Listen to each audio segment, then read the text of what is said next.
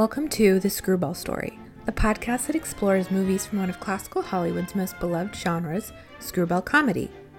I'm your host, Olympia Kiriakou, and in each episode, I'll be taking you on a deep dive into one screwball classic.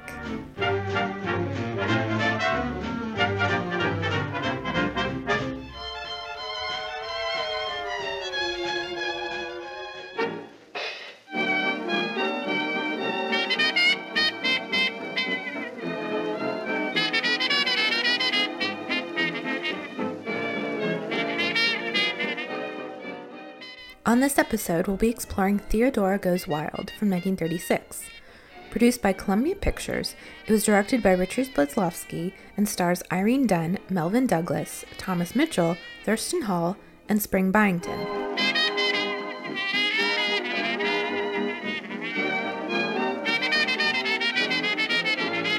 Theodora Goes Wild is a comedy about the freedom from hypocrisy and social morality.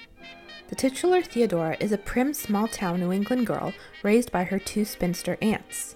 By day, she's a Sunday school teacher and church organist, but by night, she writes salacious novels under the pen name Caroline Adams. On a work trip to New York, Theodora meets her illustrator Michael, who makes it his goal to break her out of Linfield and her narrow minded mentality, to go wild, as the film's title suggests. Columbia first expressed interest in adapting Mary McCarthy's story Theodora Goes Wild in April of 1935. They sent a letter on behalf of producer Everett Riskin and a treatment to the MPPDA for a pre production evaluation. Joseph Breen's office informed them that McCarthy's story had the makings of a good picture, but cautioned Riskin that they handle the concluding scenes featuring Theodora and her neighbor Adelaide Perry's baby with discretion. With the green light to move ahead with the project, Columbia tasked screenwriter Sidney Buchman to adapt McCarthy's story for the screen. According to historian Ian Scott, Columbia studio head Harry Cohn considered Buchman to be one of Hollywood's most indispensable writers because he understood the studio's genre plus formula, where they take a run of the mill story and enhance it with a unique twist. For Theodora Goes Wild, Buchman followed the same narrative structure he devised for the 1935 Gregory La Cava comedy She Married Her Boss, with an independent female character who bucks societal convention. In that film, Claudette Colbert's character, Secretary Julia Scott, proves that she's more competent at running her department store than her boss, Richard, also played by Melvyn Douglas. By the end of the film, Julia and Richard literally throw bricks in the front window of the department store as a dedication of their love and to figuratively break Richard free from his business slumber. Why did you bring me here? So you don't like stores? No. And you don't like business? No. Okay, I don't either. There's a friend of mine in that jailhouse, and you gotta help me get him out. Franklin. Come here. Get back. Give me a room, Franklin.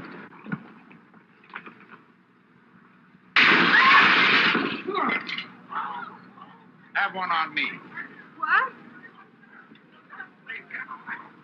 Circle. Oh, that's fun. Let me have some more. Hey, give me a couple more, Franklin. Oh, no, let me have that one. Let Okay, I have uh, have it. Okay, give it to her.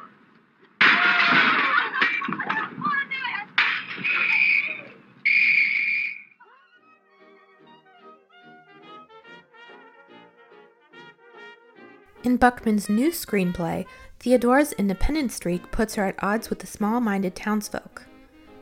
Buchman recycled She Married Her Boss's capitalist announcement in Theodora Goes Wild, but transformed it into a more pointed social commentary about moral hypocrisy and liberation. Buchman presented the first draft to the PCA on March 23, 1936. Joseph Breen objected to what he called decent church going people made to look silly, as well as the film's flagrant portrayal of extramarital affairs. Buchman went back to the drawing board and submitted a revised draft on April 14th. He changed the name of Theodora's love interest from Jonathan to Michael and eliminated provocative language, such as Michael expressing his quote unquote frustration, which of course could be construed in a sexual manner, or that Theodora is breaking up Michael's in name only marriage to his estranged wife Agnes. After some further tweaks, Columbia submitted a final revised script on August 6th, which was approved. As Buchman worked on script revisions, Columbia began the casting process. For Michael, they chose Melvyn Douglas, whose charming, amiable screen persona made him a popular Hollywood leading man. Between 1931 and 1942, he appeared in 44 films while under contract at both MGM and Columbia. But for someone who began his career in the theater, working first in Shakespeare stock companies before appearing in such Broadway productions as a 1930 comedy Tonight or Never, Douglas was growing tired of playing what he called drawing room playboys. He later admitted, and I quote, I became a kind of standard brand, sophisticated, tongue in cheek drawing room type. It was the can of peas that sold best. I had done a lot in theater before and had thrived on variety. This was very limiting. Still, Douglas excelled in light comedy roles like Michael. He brought a calm joie de vivre and panache to his role, essential qualities that helped to anchor Theodora's transformation. Douglas was also a versatile actor, a master at adapting his performance style to match the energy and tone of his leading ladies. And in a genre like screwball comedy that's ripe with confident, brash heroines, Melvyn Douglas's charm was indispensable.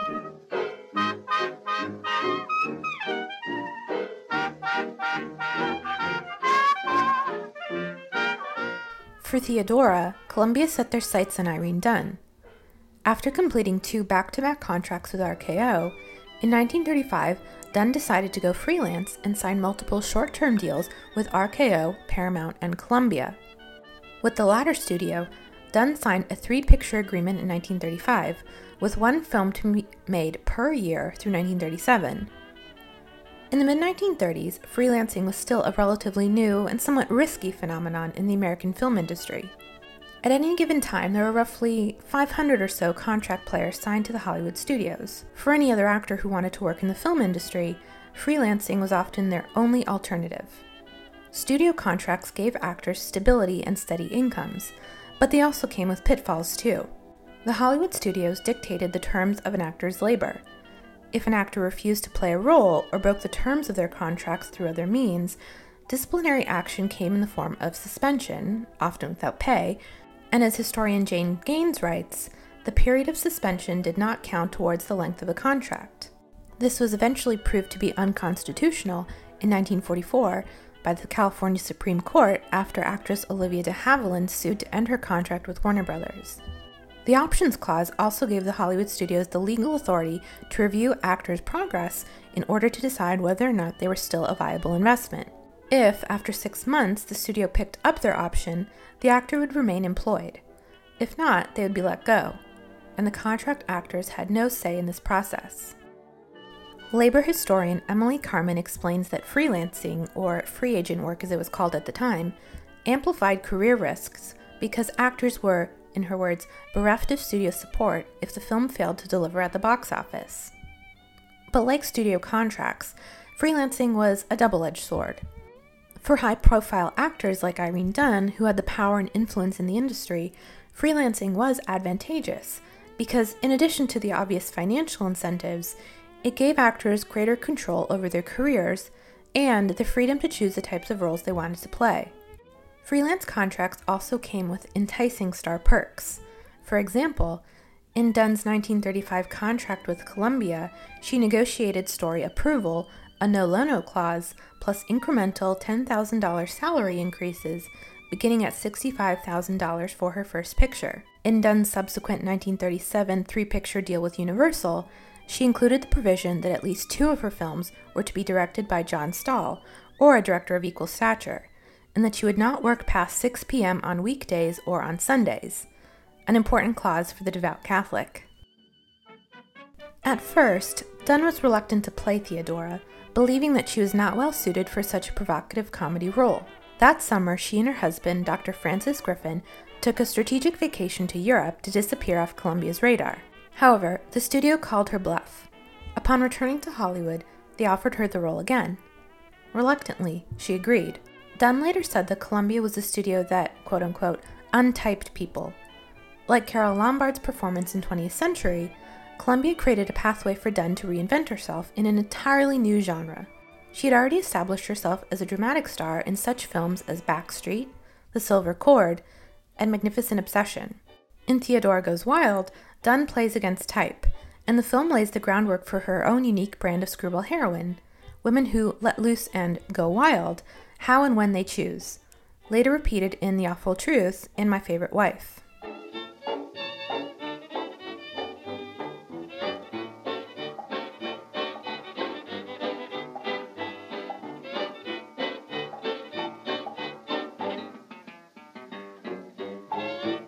Theodora Goes Wild went into production on August 10th, with director Richard Boleslawski at the helm. Like Dunne, he was a newcomer to the screwball genre, although one with an impressive resume with such titles as The Painted Veil, Les Miserables, and The Garden of Allah.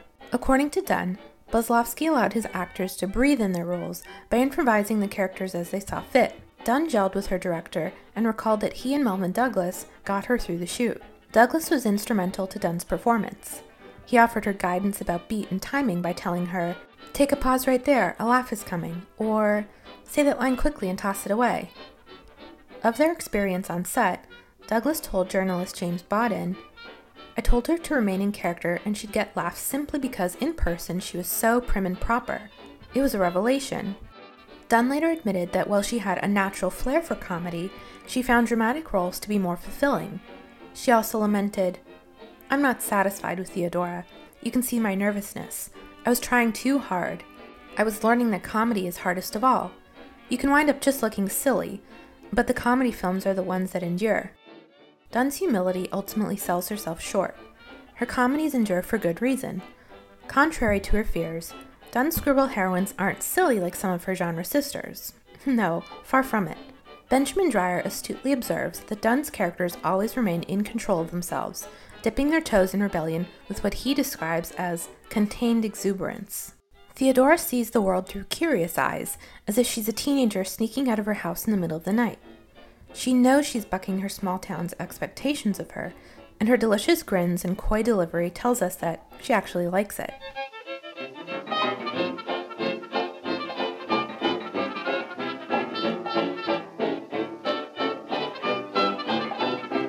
Production wrapped on September 23rd, and the film opened on November 12th to overwhelmingly positive reviews, with The Hollywood Reporter calling it a, quote, uproarious romantic farce with universal appeal. Melvyn Douglas was described by Photoplay as excellent, but Dunne was signaled out for her surprising comedic flair. Irene Creelman of the New York Sun described her performance as, and I quote, one where she seems to be having as much fun as her audience. Film Daily noted that Dunne proved herself to be one of the best screen comedians working in Hollywood. Apparently, the Academy also thought so too, because Dunne received her second of five Best Actress nominations at the 1937 awards. She lost to Luise Rainer and would again the following year after being nominated for The Awful Truth, but she had firmly cemented her status as a screwball star. By the end of its theatrical run, Theodora Goes Wild had earned Columbia $1.1 million at the box office. At the time of its release, Theodora Goes Wild was compared to Columbia's other 1936 smash hit, Mr. Deeds Goes to Town. Frank Nugent of the New York Times wrote, and I quote, Columbia obviously was dreaming of a distaff edition of Mr. Deeds Goes to Town when it produced Theodora Goes Wild. We must puncture the toy balloon by proclaiming that Theodora is no match for Longfellow Deeds in sound, honest, homespun humor. Although she goes wild, she also goes silly. Of course, there are thematic similarities between the two films. Both focus on idiosyncratic small town folk, described as yokels in Mr. Deeds. But unlike Deeds, which, although comedic, takes on a certain solemnity in its representation of populist morality, Theodora Goes Wild is far more playful and lighthearted. The film presents an exaggerated, almost farcical image of morality, represented best in a montage of the Linfield townsfolk gossiping giddily on the telephone about Theodora being implicated in Michael's divorce case. Theodora named in divorce action. Disgusting. Theodora, the other woman in suit brought by wife of publisher. Charges misconduct between Theodora Lynn and publisher of Adams Books. Her publisher. Did you see this brazen picture of her? Linfield's daughter is burning up the big town. Small town girl in big time scandal.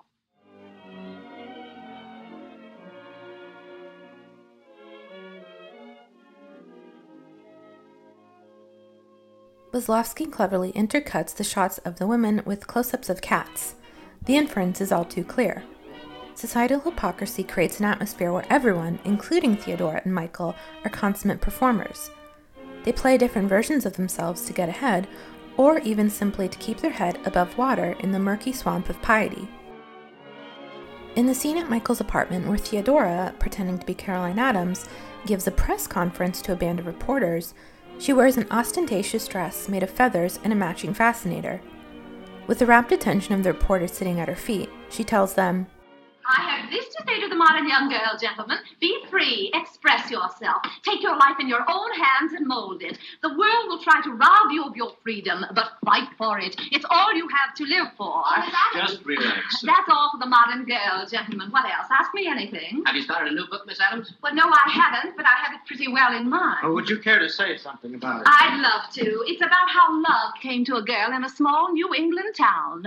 Outwardly, she seemed to belong to that narrow, benighted a little community, but in her heart, she longed to be called baby. Out of the great big city, there came to this little hamlet the man who did call her baby. Um, from there on, gentlemen, the story warms up. Oh, uh, Miss Adams, Just relax, sister. I haven't quite finished it yet, but I guarantee it for interest, if you know what I mean. Uh, would that be the story of your life, Miss Adams? oh, well, I shouldn't wonder. And uh, who would the man be? The man, oh, now come now, gentlemen. A lady's entitled to one secret. Miss Adams. Oh, just relax. And by the way, Miss Adams, is this Michael Grant's apartment? Michael Grant. did Uh, well, yes, this is Michael Grant's apartment. I was just getting to that. It's a very interesting story, gentlemen. Oh, Uncle John, Uncle John, come in. Mr. John Lynn, the gentleman of the press. Uh, uh, Uncle limps a little with a gout, brought it on himself. The only Lynn I'm proud of.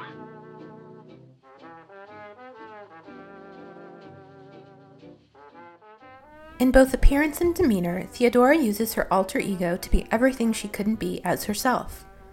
As Caroline, Theodora is uninhibited. She talks gleefully about love and is candid about her physical desires and emotional yearning. She also speaks in a relaxed cadence and tone that's quite different than when she's herself. Her silky smooth, flirtatious lilt captures Caroline's impetuous nature. Theodora primarily orchestrates this press conference to push Michael towards a divorce, and of course, he overhears everything she's saying because he's standing in the back of the room. But Theodora is also motivated by her desire to emancipate herself from her own chaste ideology. Caroline gives Theodora the space to go wild, as the film title suggests, but in a way that allows her to still hold on to the comfort of her private identity. This double persona carries over to the governor's ball, where Theodora, still pretending to be Caroline, orchestrates a group of photographers to catch her and Michael together. She first sets her sights on the governor himself. In between dances, she playfully nudges him and compliments his footwork. She poses for pictures and hams it up for the press, behaving like a little minx on the hunt for prey. She then moves on to Michael. As they dance together, Theodora speaks in a deliberately loud voice so that the other guests take note of their intimacy. Remember this tune, Mr. Grant? Shall I sing it and you whistle? So much as open your mouth out. How did you get in here? If that isn't the funniest thing, you know, I said to myself, I bet Michael's going to ask me how I got in here. How did you get in here? Michael, dear, this is hardly the place. You tell me. Well, the Stevensons had invitations and decided not to come, so I just said to myself, well, I'll... on here. That's my elbow. Too bad it isn't your neck.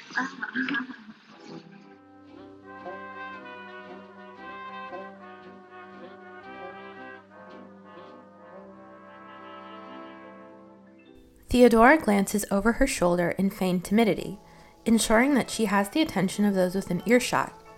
Here, she's again both Caroline and Theodora, blending the romantic desires of her own heart with the wild abandon of her alter ego. As she and Michael step onto the porch, reporters surround them. Michael tells them he wants to speak to Caroline alone. As he walks down the steps, Theodora beckons the press with her hanky to follow them. You're here to start something. What are you going to do? Do? Don't tell me. Wherever you are these days, something happens. Why, Michael. Now, listen to me, Theodora. If you cause any scandal here tonight, I'll never speak to you again in this lifetime. That also goes if you aren't out of this house in two minutes. It also goes if you aren't out of my apartment outside of New York in two days. Is that clear? Mean all that big speech? I mean every word of it. That I'm to go back to Linfield To Linfield. and wait? And wait. This is goodbye, Michael? Yes, but there's no need to go to pieces, especially here. Oh, I'm all right. I, I'll go. I'll go back. But I would like to have something to remember you by. Yeah, sure, sure, anything. A kiss?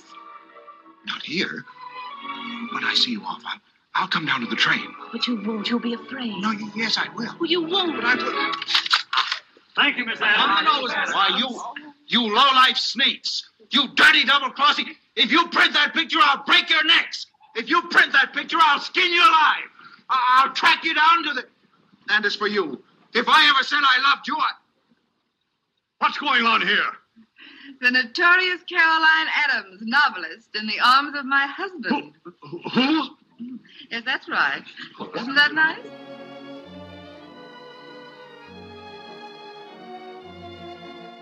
Theodora pretends to be heartsick, knowing full well that she's playing for an audience.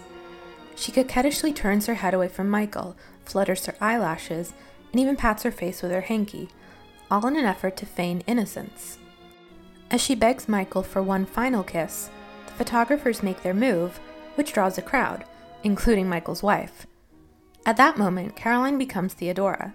With Michael now free, she can finally live the way she wants, as herself.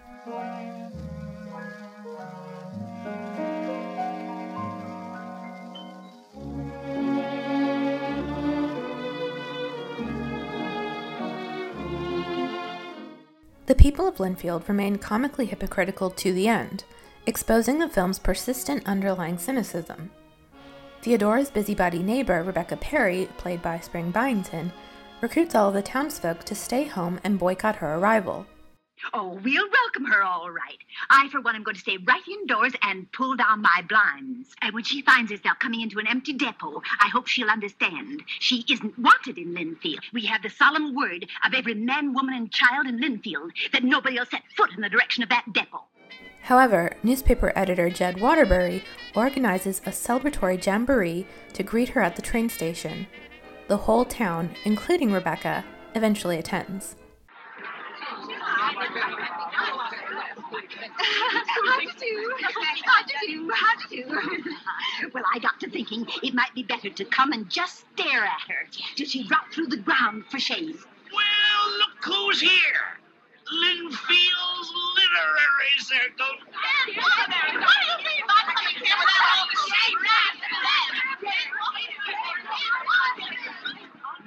Jed, Jed Waterbury, who brought this band here? I did, Rebecca Perry.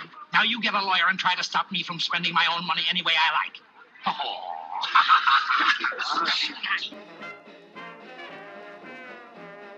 Theodora gets the last laugh when, after stepping off the train, she presents Rebecca with a baby, her granddaughter, born from her daughter Adelaide's secret elopement. The old Theodora would not so much as step out of line in fear of what people like Rebecca might think of her. But armed with Caroline's confidence, Theodora gives her townsfolk the final send up they deserve. She embraces her liberation, free to go wild on her own terms.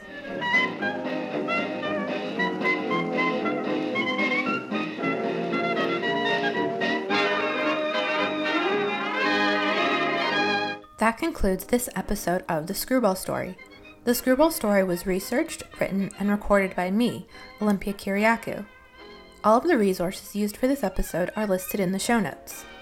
If you'd like to stay up to date on future episode releases and other news, please follow us on Instagram or Twitter at The Screwball Story. Thank you for listening, and we'll meet again next time. Bye bye!